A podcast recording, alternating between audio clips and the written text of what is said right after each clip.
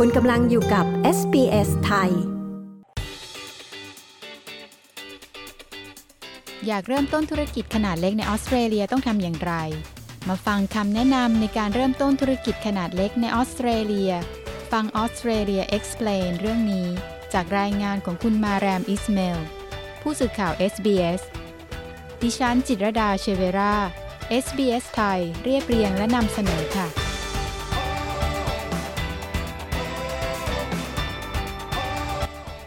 การเริ่มต้นธุรกิจในประเทศออสเตรเลียมีข้อดีหลายประการนะคะ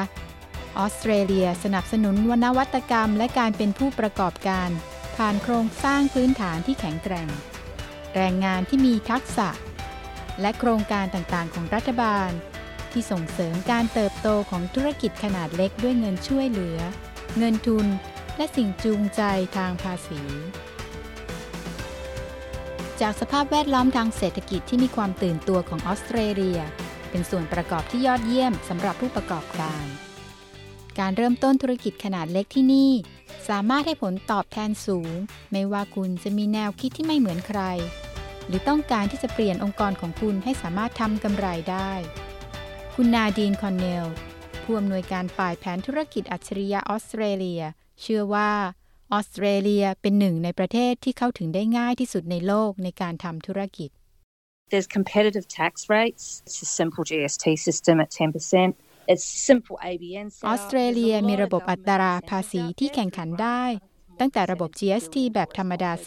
10%การตั้งค่า ABN แบบง่าย ๆ มีแรงจูงใจจากโครงการรัฐบาลต่างๆ มากมาย ผ่านทางการให้เงินช่วยเหลือ ฉันคิดว่ามีข้อเสนอมากกว่า 70,000 ล้านรายการในออสเตรเลีย และมีกฎระเบียบและเงินสนับสนุนที่ชัดเจนสำหรับคุณที่จะใช้สร้างสรรค์นวัตกรรมใหม่ๆ อับดัลลา อับดัลลา นักวิเคราะห์เศรษฐศาสตร์ในซิดนีย์ยืนยันว่า ออสเตรเลียมีเศรษฐกิจที่มั่นคง ซึ่งเป็นรากฐานที่สำคัญสำหรับนักลงทุนและผู้ประกอบการ Our economy grows steadily, except for a small period of time during COVID where we saw เศรษ some ฐกิจ recession. ของเราเติบโต However, อย่าง in the ต่อ past เนื่อง few decades or ยก so, เว้น we ช่วง have เวลา been สั้นๆ ในช่วงโค faced วิด with liquidity ซึ่งเราเห็นภาวะถดถอยบ้าง อย่างไรก็ตามในช่วงสามทศวรรษที่ผ่านมา เรามีการเติบโตอย่างต่อเนื่อง ซึ่งแน่นอนว่านี่เป็นข้อบ่งชี้ที่ดี นายอับดัลลากล่าวเสริมว่าออสเตรเลียยังจัดให้มีกรอบทางกฎหมายที่ดีเยี่ยมสำหรับเจ้าของธุรกิจอีกด้วย There is good protection for companies, for investors, for entrepreneurs around, let's say, uh, property rights, มีการคุ้ม intellectual ครองที่ property, ดีสำหรับบริ IPs. ษัท There's a นัก rule ลง of ทุน law และ that ผู้ประ govern กอบการ everyone. เช่น Legal system สิทธิในทรัพย์สิน และทรัพย์สินทางปัญญา level of corruption in มีหลักนิติธรรมที่ควบคุมทุกคน มีระบบกฎหมายที่โปร่งใส และที่สำคัญที่สุดก็คือ การคอร์รัปชันในออสเตรเลียยังอยู่ในระดับต่ำ ก่อนจะเจาะลึกสู่การวางแผนธุรกิจ มันจำเป็นอย่างยิ่งที่จะต้องเข้าใจโครงสร้างธุรกิจในออสเตรเลีย ธุรกิจสามารถดำเนินการในฐานะผู้ค้ารายเดียว บริษัท หรือห้างหุ้นส่วน โดยแต่ละธุรกิจจะมีความรับผิดชอบและข้อกำหนดทางกฎหมายที่แตกต่างกัน นายอับดัลลากล่าวว่า ธุรกิจแต่ละประเภท มีวิธีการดำเนินงานที่แตกต่างกัน ซึ่งขึ้นอยู่กับแรงบันดาลใจในทางธุรกิจของคุณ If my aspirations is to be like local small business doing some หา small กความ services ปรารถนาของผม regionally, คือ let's การ say, or เป็น in ธุรกิจ my ขนาด suburbs, เล็ก I ใน don't ท้อง have a ถิ่น plan ที่ to ให้ grow บริ it, การเล็ก then ๆ maybe น้อย I ๆใน would ระดับ consider ภูมิภาค having a sole trader or a ผมไม่มีแผ partnership. นที่จะขยับขยายธุรกิจในเขตชานเมือง ผมอาจจะพิจารณาดำเนินการแบบผู้ค้ารายเดียว หรือมีหุ้นส่วน แต่ถ้าความตั้งใจของผมคือ การขยายบริษัทในฐานะแบรนด์ของตัวเอง เพื่อสร้างมูลค่าให้กับแบรนด์นี้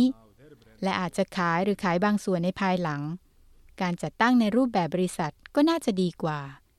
และเราเห็นได้ว่าหลายบริษัทที่เริ่มต้นเล็กๆ ในโรงรถ ตอนนี้แบรนด์ของพวกเขา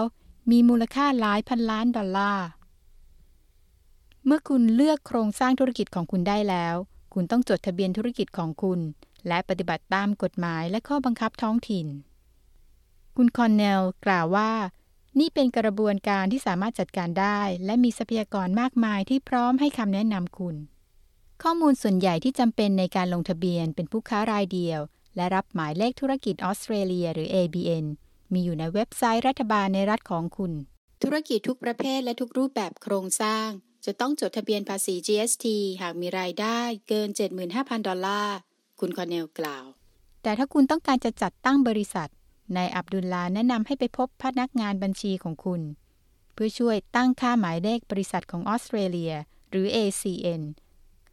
กับสำนักงานคณะกรรมการกำกับหลักทรัพย์ และการลงทุนของออสเตรเลีย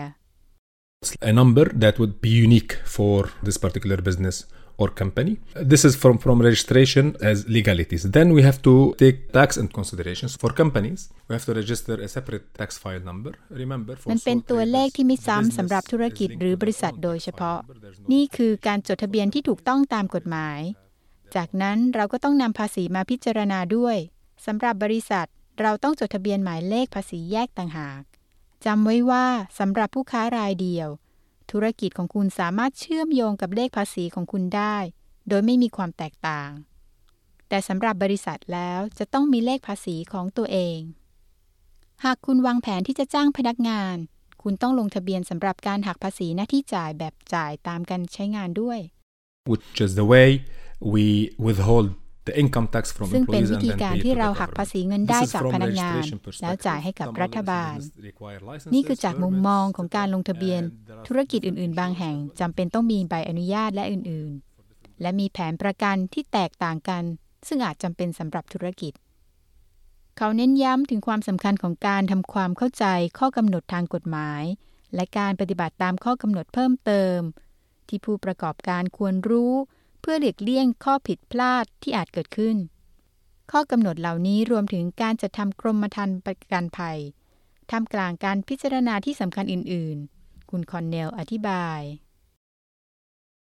There's general business insurance, there's professional indemnity insurance if you're providing a มี service. ประกัน you've ธุร got กิจทั่ว product ไป insurance, และ you've ประ got, กัน you know, ชดใช้ food ค่าเสียหาย handling อย่างมืออา compliance ชีพ if you're part of that หาก business. คุณ So ประกอบ again, ธุ it รกิจ depends แบ on บ the ให้ type บ of ริการ business that you're คุณต้องมี operating. ประกันผลิตภัณฑ์ และปฏิบัติตามข้อกำหนดในการจัดการอาหาร มันขึ้นอยู่กับประเภทของธุรกิจที่คุณดำเนินการ ทุกคนจะต้องมีการประกันภัยในระดับหนึ่ง การประกันภัยความรับผิดชอบต่อสาธารณะ หากคุณจะจ้างคนมาที่ทำธุรกิจของคุณด้วย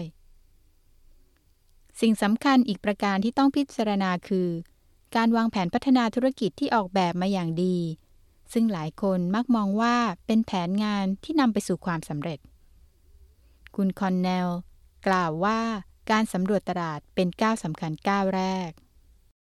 researching your market, knowing who your customers are, how big your market is, where you are operating in your location if you have a physical store, what else is out there? การ Who วิจัย are your ตลาด competitors? ต้องรู้ What ว่า you're gonna be ลูก selling ค้า your ของคุณ price คือ for ใคร your products for and who ตลาด you're ของคุณ selling it ใหญ่ to. แค่ไหน If you can be very หาก clear คุณ on มี those หน้าร้าน components, ที่ตั้งของร้านอยู่ที่ใด product or service คู่แข่งคือใคร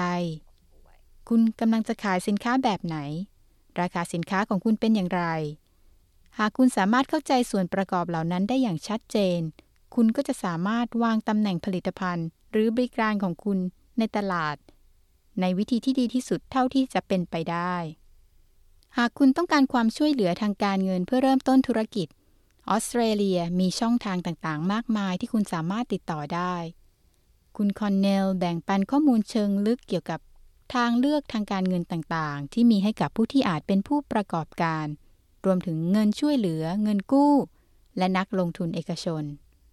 There's a lot of grants out there. There's more than $70 billion that the government, in terms of มีทุน state มาก and มายอยู่ที่ local นั่น council มีเงิน have มากกว่า available. 70 พัน There's ล้าน private เหรียญที่รัฐบาล investment ของ as well. แต่ละ That รัฐ comes down และ to สภา whether ท้องถิ่น you've มี got อยู่ somebody that you know และยังมี personally นัก that ลงทุน is, จาก uh, ภาคเอกชน looking to ด้วย invest in your business ซึ่งมัน or ขึ้นอยู่กับว่า คุณมีคนที่คุณรู้จัก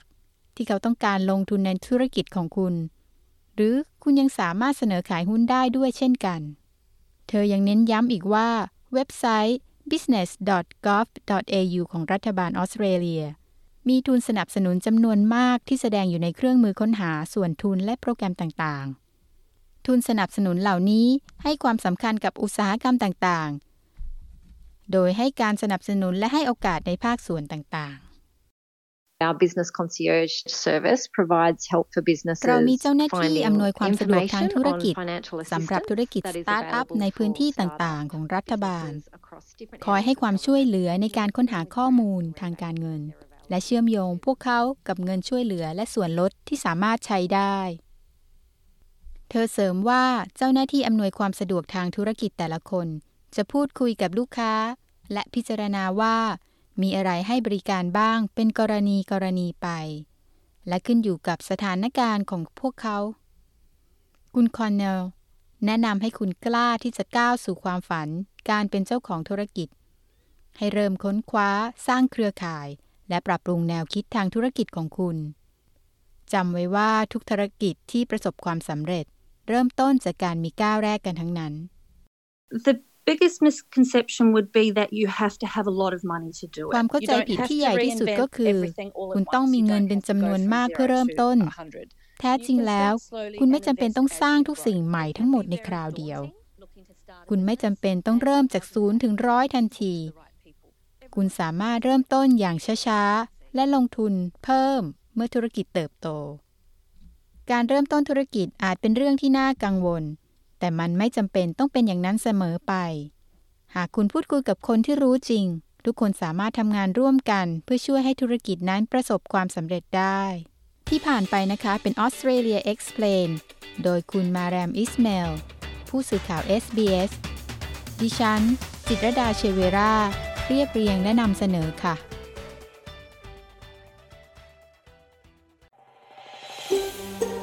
ฟังเรื่องราวน่าสนใจแบบนี้อีกใช่ไหม ฟังได้ทาง Apple Podcast Google Podcast Spotify หรือที่อื่น ๆ ที่คุณฟัง podcast ของคุณ